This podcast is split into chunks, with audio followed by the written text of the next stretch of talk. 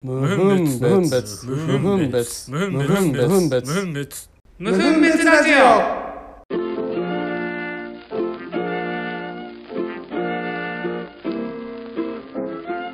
はい、始まりました。無分別ラジオ。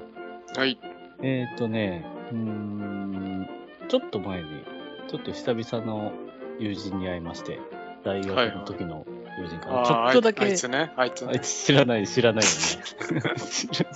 まだ名前も言ってないんで知らないよね。あの、ちょっとだけね、あ数時間、時間が空いた日があって、うん。ほんと多分3時間とか4時間とか、はいは急遽ね。で、3、4時間しかないからなと思って、い。うん。で、一人でどっか出かけるには3、4時間は長いし短いんだよね。うんうん。でまあ人と会うにしても、なんか移動距離考えると、あんまりね、移動に1時間とかかかってたらさ、もうそれで結構時間取られてるから。まあね。そう。だから、近場でいるかと思って。で、まあ、電車で2、30分ぐらい行ったら会えるやつがいたから、うんうん。で、連絡したら、たまたま俺と同じ時間分空いてるってなって。どんな偶然だよ。そう、本当に偶然。ちょうど、その時間しか空いてないんだけど、それでも良ければって言って、あ、俺もちょうどそれぐらいだわって言って。うん。で、久々に会った大学の友達なんだけど、うん。で、そいつん家のそばまで行ったの、俺は。ああ。うん。で、あの、日本大通りなんだけど、駅が。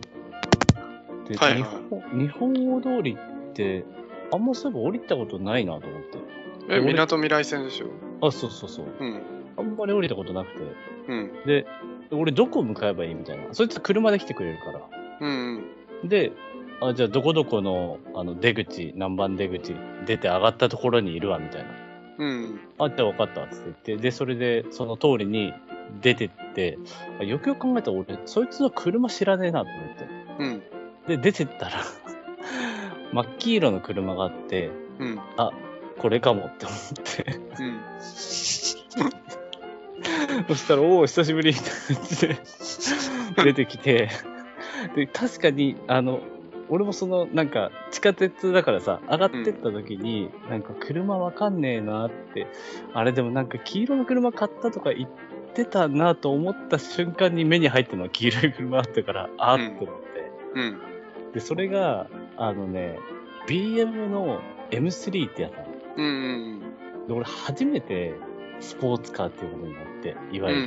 うん。うん。で、乗ったことなかったの。それすげえ車好きなやつで。あで、俺の、その大学の友達には、まあ俺、プロダクトやってたから、あ。うん。あの、車好きはいるんだけど、うん。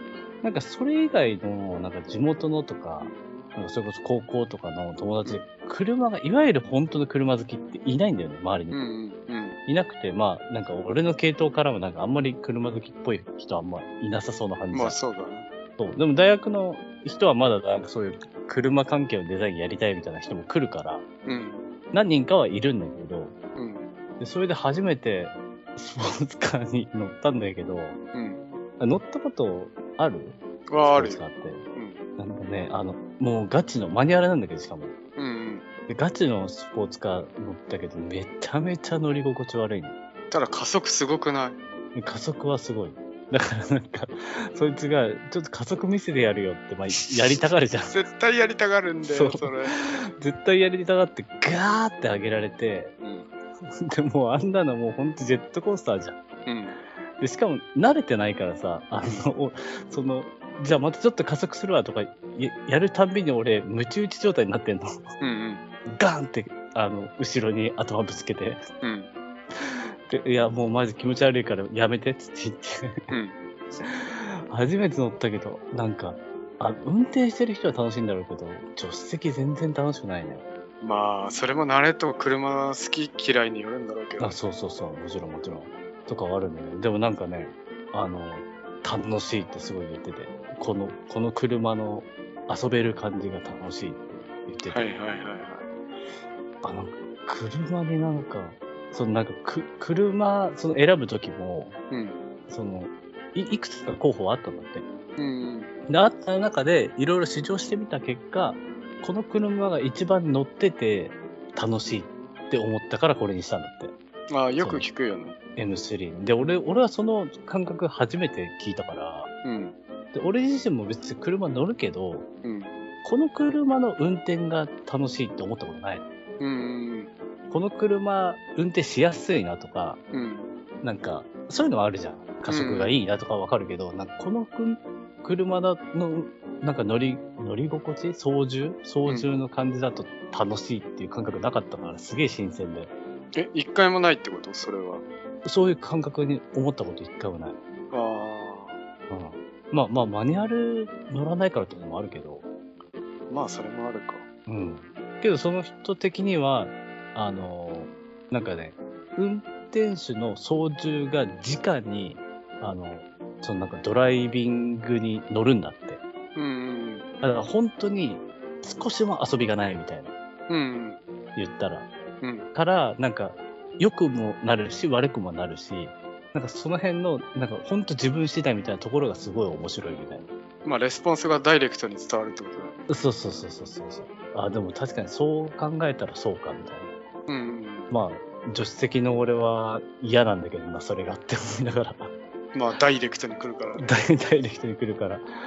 でもまあ、ちょっと初めて乗ったスポーツカーは、まあ、面白くもあり、気持ち悪くもあり、うん。なんか不思議な、でもなんかそういう感覚を聞いたのはなんか面白かったなと思って。色じゃないのね、話は。色じゃないです。色だとちなみ思うよにその、その色は、その、なんか、一応その BM の M3 が出た当初の、あの、イメージカラーらしいのよ。広告使うにもその黄色のやつがセンターにいるし、じゃあ見たことあんだな、多分。多分ね、ただ、あの新しいやつじゃないんだよ。結構古いやつなんだけど、うんうん。けど俺からしたら、なんでこの黄色っていう、なんかセンスがない黄色なんだよね。はいはいはい。それは散々そいつにも言ったんだけど、マジでセンスない黄色だよねって。うんうん。そうかって言ってたけど、まあそんな、ねそんなおじさんに出会いましたっていう話ですね。まあ、おじさん同士だけどね。おじさん同士で。俺は、あれだね、なんか、この前、ほんと2、3日前かな、に映画ちょっと見に行ってきて、うん。で、まあこれ見たいと思ってたんだけど、すぐ実際、大きい劇場終わっちゃって、うんうんで、見れてなくて、小さい劇場に降りてくるの待ってて。で、まあそれで見に行ってきた、えっ、と、デビッド・ボーイのね、ムーン・エイジ・デイ・ドリームっていう映画。はいはいはい。で、まあこれドキュメンタリーにほぼ近いんだけど、うんまあ前、相当前かな、に、あの、デビッド・ボーイの話したことあるんで、この無分別で。おお。うんうんうん。あの、年老いてもかっこいいおじいさんというか、おじさんというか、うんうんうんその理想の年の取り方みたいな時に話してて、うん。うんうんうん。で、まあ俺デビッド・ボーイそもそも好きなアーティストのまあ一人でもともとあるんだけど、うんそのまあ長編ドキュメンタリーで初のそのまあオフィシャルうんの作品でうん。2時間半ぐらいあんのかおお。な。で、まあ結構長いんだけど、うんいや、あれ見てね、ちょっと俺デビッド・ボーイ好きな理由これだわっていうのが分かって、ええなんか、あの人ってもともと最初出てきた時とかは、うんあの、モッツ、わかる？うんうんうん。モッツみたいなスタイルの歌歌ってたの。うんうんうんうん。格好。も。うん。で、その後グラムロックっていうちょっと中性的な、まあ、いわゆるなんだろうな、ゲイとかみたいな、はいはいはい。そういうような格好でうん出てきてとかってまあ、とにかく、こう、年代ごとにね、全く風貌も違ければ、楽曲も違うんだけど、そんな印象はある。うん。で、なんかそれを見てるときに、この映画面白いのが、本編の中でナレーション？うんしてるのが本人なの。ええ。全部。ほうほうほうほう。で、本人が撮りためてた映像をめちゃくちゃ使ってるうんうんうんから、まあ、なんて言うんだろうね。誰かのこうだったかもしれないとか、こうだろうとかっていう視点じゃなくて、本うん。人が言ってるから。実際のかそうそうはいはいはいはいはっていうのがまあ説得力もあって、い。確かに。で、まあ、何個も、ああ、ここがいいなって思うところはあったんだけど、うん。とにかくまあ一貫してね、あの、なんて言うんだろう。普通の道を選んで生きていくんだったら、別の道で生きろみたいな。うんうん要はそれのことをまあ中道って呼んでたんだけど、真ん中に道って書いて中道。うん。うんうんその中道行くんだったら、別の道を選べって。うん。はいはいはい。それじゃないと面白くないってうん。いうの言ってて、これだと思って。うん。思って。なんか、それを、あの人のすごいところは最後までやりきったんだよ。はいはいはい。だって一番最後に出したアルバムが一番革新的なアルバムを出してたんだけど、うん。今までそういうふうに、まあ、ロックとかの、まあ、モッツに始まりロックグラムロックやってその後ハードロックやってとかいろいろ道をね歩んできた中でうん。一番最後にやったのがジャズとヒップホップでそのアルバム超かっこいいんだけどうん。そのアルバムが発売した発売して間もなくかな死んだの。うんうん。すごくない？その死ぬギリまでそんだけ新しいことをやり続けて完成させて死ぬってかっこよすぎでしょと思って、伝説感すごいな。でしかもそこのクオリティもまあ当然か完璧だしうん。うん。っていうのがまあその映画見ててまあ変な話映画自体がすごい疲れるわけよ正直うんうんその情報量多すぎてでもやっぱそこでさいろんな楽曲も流れてくるんだけどあ。うん。その楽曲とあと映画の中でそういう海外のドキュメンタリー見るときにいいのが音楽がその適材適所に挿入されるじゃんうんうん。でその適材適所に挿入される音楽に歌詞が字幕で出てくるわけようんうんうんだからあこういうことを言ってるやつだからこの場面でこの歌を選んだのかみたいなのがこうシームレスに伝わってくるっていうはいはいはい。そういうのもあってなおさらこう情報が全部入ってきた時にうん。なんか人の生き方っていろいろあるけどやっぱこの人かっこいいんだなと思ってうんうん。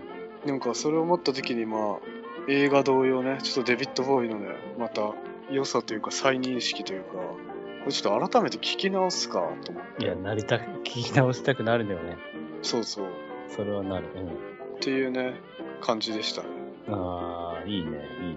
うんああ、そう、でも実際のその、本人が撮った映像うんとかも入ってくると、なんか、より、なんかね、リアルを見てる感あるよね。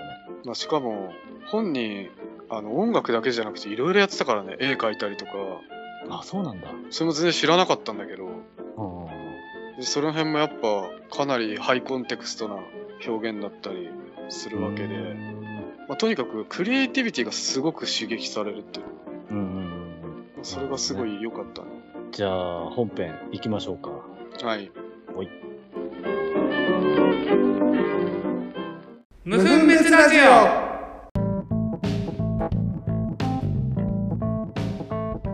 はい、じゃあ本編やっていきましょう。はい。えー、今回はですね、青春ラバーズ。はいはい。来ました。全然来てないけど。ね久しぶりの青春シリーズ。久しぶりに来ましたね まあまあまあ、あの、この、Spotify ではね、初かなになると思うけど、多分、ね過去4作ぐらい多分やったシリーズも、多分一番やってるかもね、青春シリーズ。もしかまあしたら。そうかかもしれないね。の、まあただ、ちょっとね、今までと少し毛色の違う青春ラバーズなんだけど、うんまあ今まではね、青春ゲームズとか、青春アイドルって結構その世代であればみんな共感できる話だけど、はい。はいは今回は結構個人的な方の話のラバーズなので、はいはいはえっ、と、私たちの青春に絡めた恋愛。いえ青春って何？性の方の性ってこと？違うよね、違うよね。あ。違うよね。あそれはだいぶ、もう、もっと深夜枠になってくるんで、青春ラバーズでしょ？だって。違うよね。違いますね。うん。ということで、あの、話していきたいんですけれども、じゃあ中川さん何かまずいいですか？いや、俺まず、あの足、足舐めるってところの観点で言わせてもらうと、あ どういうこの、とうん。え、そういうことでしょ？もうそう違ういう、よ違う違うそういう違うラバー違うで違う違う違う攻めていこ違ううと、違う違う。これで青、青青春だから、青春だ、そんな、青春じゃないじゃん、それ。まあ、違うよね。うんそれも青春なんだけどね。それも青春なんだけどね。うんはい。いや、だからこの話するときに、俺はまず、だからどこの話すんのかなと思って。はいはいはい。っていうのがあって、うんうん。んで、学生っていうくくりでね、今、そう。やってはいますが、はい。やってるけど、結局さ、うん学生つってもさ、あの、なんて言うんだろうね。あれが、タームが全然違うじゃん。恋愛においてのタームも。うんうん。中学生の恋愛、高校生の恋愛、大学生の恋愛とかってなると、やっぱこう、毛色が違うっていうか、違う違う。うん。ってなった時に、まあやっぱ、なんて言うんだろう。あんまり話してこなかったところの方がいいのかなと思って、逆にね。ああ、はいはいはい。もう、いいんじゃない？いいんじゃない？っていう観点で、まあ、行くと、俺はやっぱり、まあ、中学はいはいはい。小学校でもいいんだけど、まあ、小学校だとちょっとね、うんうんうん。あの、ちょっとハードすぎるから、ハードじゃないだろ。しては、小学生にしては。いいから、そういうの。だからやっぱ中学、中房はいはい、厨房。の恋愛かな。終わり？あ、だって今日ってストーリーは一切言わずに、いや、言うよ、言う中よ。学かなこれから、これから始まってくこれから始まるのね。そもそもさ、うん。何これ、エピソード話すっていうよりさ、俺ちょっと一個聞きたいんだけど、まず中学校、中学生の時って、うん。あの、なんていうの？付き合ってた、あ付き合ったことある。うんうんうん。ああ、うん。俺もだから中学校の時付き合ってて、まあ、うん。この一番ね、印象的だったのが、あの、モテ期的なのが中学に訪れた時があって、俺にね、はいはいはいはい。中学なんだね。中学でも。あって、うん。まあ、中学がでも初か、モテ期で言うと。うんうんっていうのがあって、まあ、無双した時があったわけよ。うん。はいはいはい。あちなみにこの無双に関してはあれだよ。一人無双の。あの、相手からのガンガン来てとかじゃない。あくまで攻め手側の息子ってことね。そう、でも攻め手の無双が花開いたみたいな瞬間だったわけよね。はいはいはいはい。で、まあ、まあ、これ聞いてる、その、なんだろうね、リスナーの中の俺の友達界隈では、まあ、知れた話なんだけど、そっか、そうだ。そっち側からしたら楽しい話になるかもね、これ。そう、もう、うんまあ、端的に言うと、3人に、1週間の間に3人に告ったっていうのがまずあって、もうその時点でさ、最強の矛だよね。まあね、もう出だしの時点で。3人に1週間だよ。しかもその告ってる相手は、中学の時ってさ、比較的、ギャルというかさ、うんなんて言うんだろう、ちょっと、うーん、なんて言うんだろうね、おとなしい子とかよりちょっとキャピキャピしてる子の方がモテる印象なかった？あ、そうじゃない、そうじゃない。うん。あるな。、で、まあ、その3人も多分に漏れずそういう女子で、うん。まあ、取り巻きにいるのは大体要は不良なわけよ。うん。うん。で、その3人行ってるから。で、俺不良じゃねえから。うん。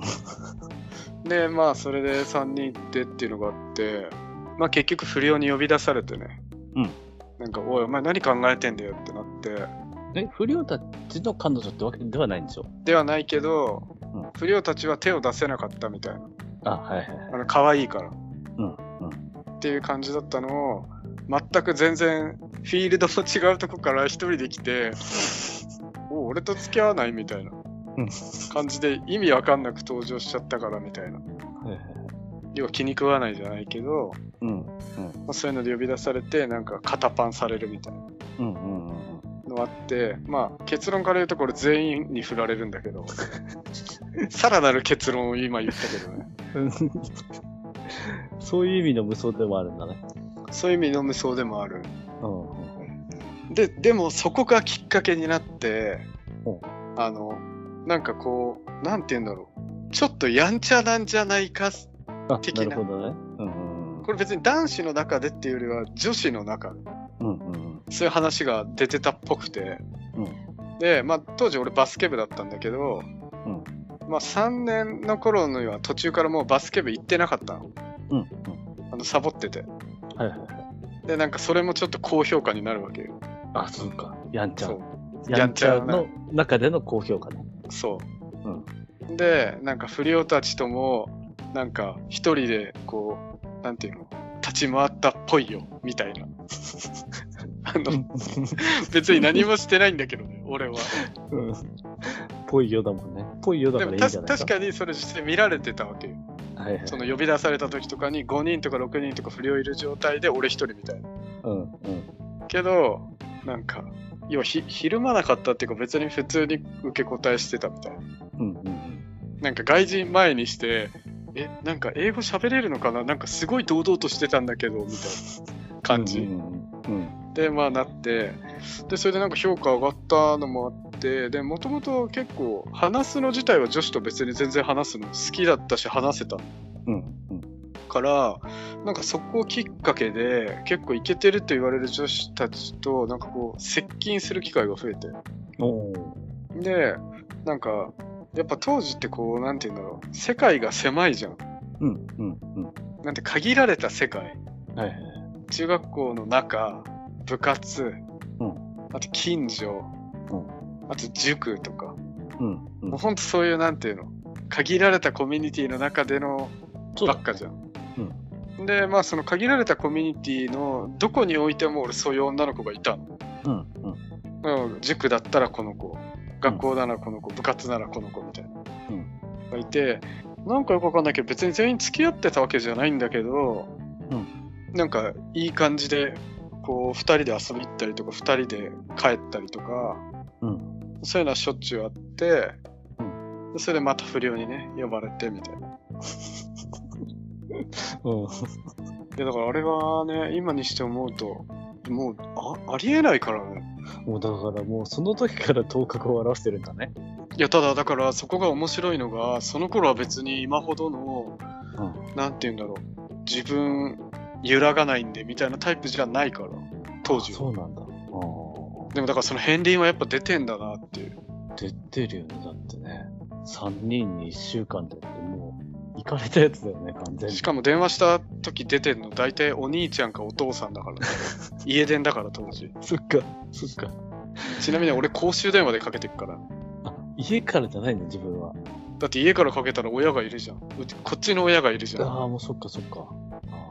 だからあれもすごいなんか、ね、歴史を感じるというか、だって公衆電話から電話番号めっちゃ暗記した状態で家出てってかけるとか。そうう。ん。幼かったな、でも。いやー、面白いね。いいですか、そんな感じで？まあね、これ単性なの？そあ、もそも単。性、単性で行こうかなと思って。あ、そうなの？単性で行こうかな。うん。あのー、あ、じゃあ俺も中学の話しようと思うんだけど、うん。あの、小学校ってさ、うん。なんかこ告白するしないってさ、あんまりないじゃん。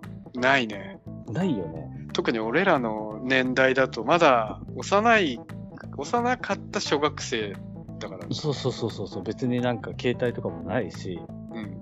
あの、その単なる噂で、誰々が誰々のこと好きらしいよぐらいしか出回らないじゃん。はいはいはい。誰々が告ったらしいよとかはないじゃん。え、大貫、なんか田中とセックスしたっぽいよみたいな。すっげえ具体的なやつ流れてんじゃん。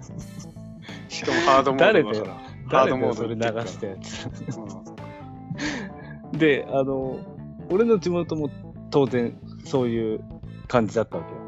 あの、別当に小学生の時、うん、あの、誰が告ったとかも、告った自体もほぼほぼ聞かなかったかなっていうぐうん。らい。うんいたとしても多分本当に小学生の6年間のうち一組あったかどうかぐらいのレベル。うんうんで、俺も別に小学生の頃、あの誰にも告白されず、俺も告白せずうん。うんの6年間を過ごして、ただ、なんか誰々がお前のこと好きらしいよみたいな話は聞いたことはあったけど、別になんかそれを言われたこともないから、うん。うん。なんか何にも進展せずみたいな感じだったんだけど、で、それで中学入るじゃん。はいはい。で、中学入って、まあ4月に入って、5月とかかな。うん。5月とか6月とか、本当になんか入って1ヶ月ぐらいだったかな。に、あの、俺、小学校からサッカーやってたからさ、あの、うん中学入っても、サッカーで知ってる先輩がいっぱいいるわけよ。ああ、はいはいはい。うん。で、入って1ヶ月で、まだ、あの、部活も始まったばっかりぐらいの時だったんだけど、うん。あの先輩ももう知ってるから、1個上の先輩に呼び出されたの。はいはいはい。で、追われて、部活始まる前にね、放課後に。うん。で、あ、京平ちょっと、ちょっと来て、みたいな感じで呼ばれて、うん。で、え、なんすか？っつって言って、うん。え、ここれ？って言われて、うん。え？なんすかこれ？って。あ、なんか、お前に渡してって言われたっつって言って、手紙をもらったの。うん。なんか返事ちょうだいって言ってたよってうん。言われて、めちゃめちゃ可愛い手紙なの。で、それを渡されてるから、うんあ、もうこれ絶対ラブレターやんってなって。あ、その先輩からの。違うよね。だから違うよね。めっちゃ可愛いですねってだって思っ違う、だたんでしょって、あの、返事ちょうだいって言ってたよって言ってるから、恥ずかしかったんじゃないの？だって。そのパイセンじゃないわけよ。うんで、もうだから、今までその告白されるという概念がそもそもないわけよ、小学校。はいはいはい。で、中学上がって一月だよ。うん。一月でそれをもらって、やべえ、これが中学かってうん。思った青春です。まあ確かに。え、なその後進展っていうか発展はなかっあその後だから結局付き合ったんだけど、その先輩と。た。うん。付き合ったんだけど、あの、よく俺もわからないから、中学入ったまで、そう。だから別に、あの、あんまり大したこともなく、うん。あの、自然に消えてったみたいな感じはあるけど、うんうん。そう、だからその後はね、大した話ないんだけど、あ、そういうことね。そう。でも本当になんか、洗礼というか、うんうん。あ、こ、こ、中学になるとこうも違うんだみたいな。しかも先輩から来るとかあるんだみたいはいはいはい。先輩だからっていうのもあるだろうけどね。な。そうそうそう、先輩だからなんだろうけどね。うん。これは、これだからすごい衝撃的だったからもう、今でもその、なんか、手紙を渡された瞬間も覚えてるし。ああ、で、しかもプリクラが貼ってたんだね、最後。ーえ、プリキュア？プリキュアはいないよね。まだプリキュアない時始まってなかったまだ。始まってないですね、ま公開前か。こう公開とかじゃないんで、全然、制作前なんだよ、まだ。うんうん。そう、貼ってあって。あ、だからその先輩経由で渡もらってるから、俺のね。先輩のプリクラでしょ？だって。違う。そしたらそ、そいつじゃん。そいつからの手紙になっちゃうよ。そうすると。まあね。ち違うよね。違うよね。だからそれは、俺、俺はだからその送り主を知らないからさ。はいはい。知らないから、プリクラが貼って、今プリキュアって言いそうになったらプリクラが貼っあって違うよね。プリクラが貼ってあって、あの、これが私ですみたいな感じで貼ってあって。はいはい衝撃でしたね。プリクラね。あったからね、当時はあっ。た、あった、あった。それも、うん、だから、すごいなって感じだったね。でも俺その、なんだろう、衝撃的だったから覚えてたっていうので今思い出したけど、うん。俺その中学の時に、まあいろんな場所にそういう感じになっててっていう話の続編で、の、あのー、塾が一緒だった子で、うん。まあお兄ちゃんがヤンキーでみたいな。お兄やん。まあ違うよね。お兄やん。それただの語呂の問題だよね。あ、そう。あの、お兄ちゃんがヤンキーだからお兄やんなわけじゃなくて、単純に呼び方の問題だからね。あ、そう。あ、そう。リミアン的な感じじゃないんだね。リミアンは出てこないしね、このエピソード出てこないんだね。まだ全然先だからね。お姉やんとお兄やんじゃないんだね。お姉やんとお兄やんのエピソードもないね。あ、まだないですね。はい。そうそれでいて、まあだからちょっと怖いっっていう風な感じのイメージ。うん。けどその女の子自体は可愛いっていううん。感じで、で、塾一緒になってた時に、なんか学校、あ、学校じゃない、塾帰りうん。に、お母さんが迎えに来るんだけど、迎えに来るまでの間に時間があったりするわけ。で、まあなんか塾ってさ、終わった後みんなこうわさわさ降りてきて、中学生とかだとこうわーってなんか話してたりさ、うん。チャリで帰る集団がいたり、歩いて帰る集団がいたり、迎えに来たりとかさ、うん。なんかこう、なるわけよ。うん。で、その子はまあ、その、迎えに来る。俺はチャリ。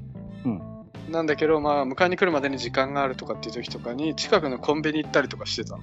うん。で、なんかちょっとコンビニ行きたいんだけど、みたいになって、あ、行く？とかって言って行ってたら、こう、まあ、俺はチャリ乗ってるけど、チャリ乗ったら早すぎるから、こう歩くじゃうん。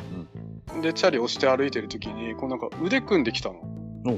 で、まあ、これまだ、中 2? ぐらいかな確か。うんいや、中3かないや、とりあえずまだ幼すぎて自分が。うん。うん。あまり記憶にないんだけど、うんあちなみに初体験は高1なんで、まだ幼いんで聞聞いて、聞あいて。それ言っとかないとかなと思って、一応ね。あ、そういう意味で幼いも入ってくるわそう。あ、はいはい。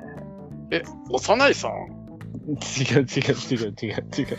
そいつとまだ出会ってないからね。出会ってない、そいつと。出会ってない。うん。違うそうそれで腕組んできた時に、まあ、その子結構胸もでかかったわけよ。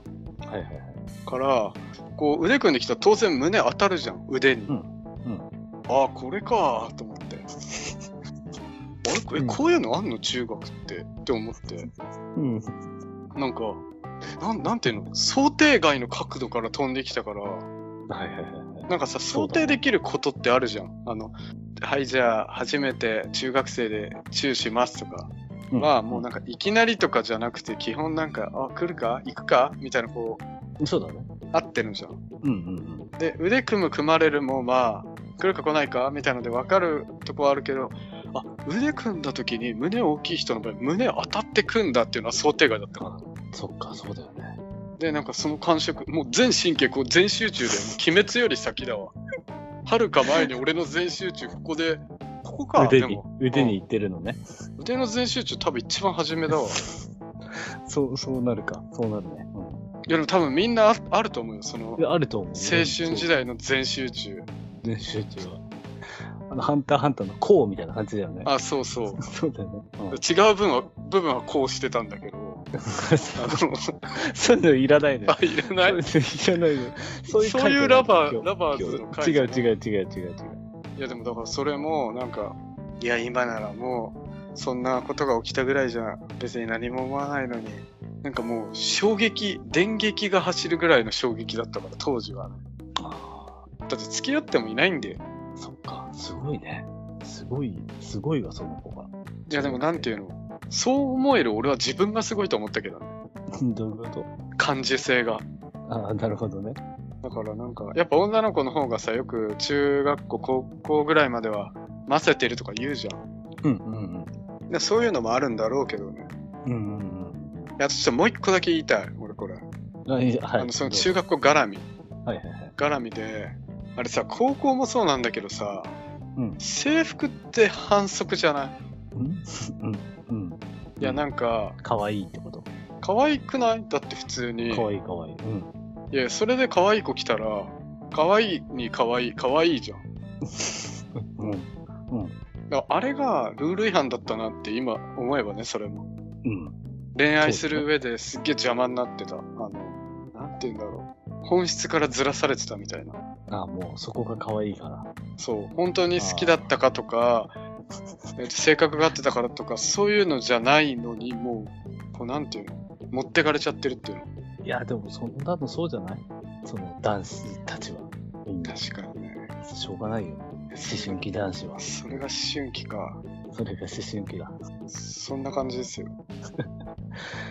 あの、俺もじゃあ想定外の話をしようとすると、うん。あのー俺ら浪人してるじゃん。うん。で、高校を卒業した後、まあ、浪人になって、で、俺はそこで初めて、あの、サッカーをやらない期間が始まるわけ。あ、そこが初めてなのそう。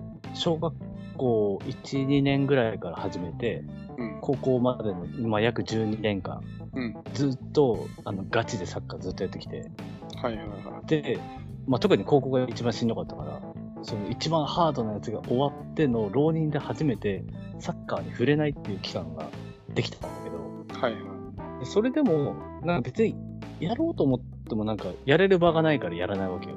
うんうん。まあまあそもそも浪人生だから勉強しろよって話なんだけど、はいはいとりあえずなんかうちの親もなんか一旦ちょっと休めばっていうのも言ってて、まあそうだよね。そう、特にあの、まあ、4月5月ぐらい。うん。で、俺もなんかすぐなんか次頑張ろうっていう気にもならなかったから、受験はね。うん、うん。ならなかったから、あの、母校に、中学、中学校の母校に行ったの。ああ、はいはで、遊びに普通に行ったら、あの、当時のサッカー部の監督、まあ先生だよね。い。うん。に、あ、京平お前もし、あの、実感あるんだったらちょっと教えに来てくれよって言われて。うんで、まあまあ俺が浪人っていうのも伝えたから。うん。うん。で、あ、いいっすよ、つって。で、俺キーパーだからキーパー教えられる人ってあんまりいないわけよ。あの監督とかもわかんないから、正直。うん。だから、あ、全然いいですよ。じゃあ来れるとき来ますね、みたいな感じで。うん。で、まあ多分ね、2ヶ月ぐらいの期間かな。2ヶ月ぐらいの期間、週1とかで、週1、2ぐらいで、うん。あの行ってたのよ。まあ、家から本当にね、歩いて5分ぐらいのとこだから。中学校が。うんそう、すごい近いから、歩いて行って、歩いて車？どっちかわかんないけど、で行って、で、教えて、うん。で、帰るみたいな。まあ、練習って言っても中学校の練習だから2時間とかそれぐらいだから、それぐらいだけ中。学生をってことでしょ？そう、中学生のキーパーを、あの、浪人生の、だ俺が19とか。ああ、そう19いうことか。の俺が教えるみたいな。はいはいはい。で、一緒に練習も参加して、みたいな。うん。で、だから、普通のシュート練習とかになると、ずりーよみたいな、あの人じゃ入んねえよみたいな感じになるわけ。うん。うん。俺もまだバリバリ、ね、あの、終わったばっかりだからまだ筋肉もがっつりあるし、はいはいはい。の、まだまだ引き締まった状態ので、中学生の練習に参加してるから。はいはいはい。で、そんなのをまあ週1とか週2とかで、あの、一月二月やったぐらいで、なんか途中から何か違和感を覚え出して、うん。あれって思ったのがあって、あれそれは、うん彼とはもう出会ってや、出会った後だけど、あもう出会ってるよ。うん。あのやたら、俺がその練習にい行くと、うん。どっかでキャッキャしてる声が聞こえる。はいはいはい。なんだ？うんってなるわけよ。うん。どこでキャッキャしてんだって思ったら結構遠くの方で、うん。陸上部かな？陸上部女子がめっちゃキャッキャしてて。え中学の？そうんう。で、明らかにこっち見てるの。うん。うんけど、まあまあまあまあぐらいなうん。うん。感じで思ってたんだけど、それが結構頻繁に起こるようになって、うん。で、俺がたまたま、まあ当時、あの、本圧に住んだから、本圧の駅でたまたまなんか、駅前歩いてた時に、その多分、多分陸上部の子たちが、なんか部活終わりなのかわかんないけど、うん。で、通って、あ、地元のジャージだみたいな感じで思って見てたら、うん。こんにちはみたいな感じで言われて、うん。え、あ、こんにちはみたいな感じになって、え、そ自分は私服ってことだよね。私服、私服。それはもう。完全なオフ、オフだしね、うん。その日は。うん駅前であったのは普通にオフだし。うん。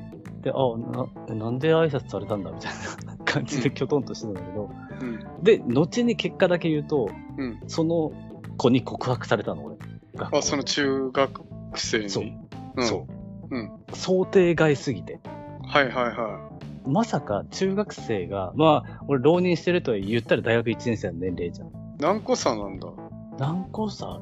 えっと、多分中2とか3なのかな？ちょっと正確には別に付き合ってもいないから年齢も知らないんだけど、うん。正確には名前も知らないんだけど、うん。中2、3ぐらい、1ではないと思うんだけど、中2、仮に中3だとしても、まあ、4神戸になるのかな？まあ、じゃあ、今考えると大したことないんだけどね。そう。今考えると本当に大したことないんだけど、でも当時からしたら大学生が中学生の告白を受けるなんてとんでもないみたいな。はいはいはい。うん、これはだからすごい想定外な出来事で衝撃だったよね。確かにね、当時の年齢差だとね。だからキャッキャしてるのも、いや、俺のわけがないでしょって普通に思ってたから。はいはいはい。でもテンション的にはすごい、あの、本当になんか、かっこいい人を見てるキャッキャ感だったはいはいはい。